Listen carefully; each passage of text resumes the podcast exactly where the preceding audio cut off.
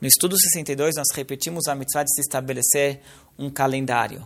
E aqui nós vamos continuar explicando algumas particularidades do calendário eh, judaico.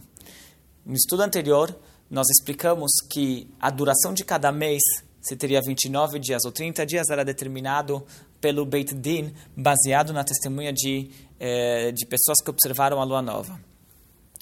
Como cada mês ele era definido no final dele quantos meses, quantos dias teria, a duração de cada mês era determinada no final dele.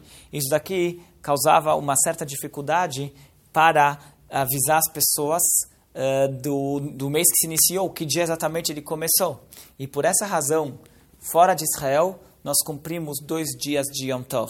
Pois em Israel, eles conseguiam avisar em tempo hábil da maioria das festas, com exceção de Rosh Hashanah, todas as outras festas eles conseguiam avisar em tempo hábil que dia foi determinado Rosh Chodesh, que foi determinado o início do, do mês, e assim as pessoas sabiam exatamente em que dia eles deveriam cumprir as festas.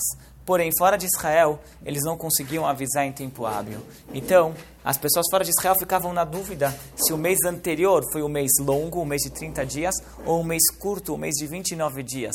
Sendo assim, eles teriam duas possibilidades de qual data eles estavam, e assim eles estão, por, por isso eles cumpriam dois dias uh, da festa justamente para evitar uh, esse problema, que uh, para ter certeza que eles estão cumprindo a, a, festividade na data certa. Então eles comiam matzá duas noites, sentavam na sucá, que é a primeira noite, que é uma mitzvah especial de sentar na sucá duas noites, e assim, e assim por diante.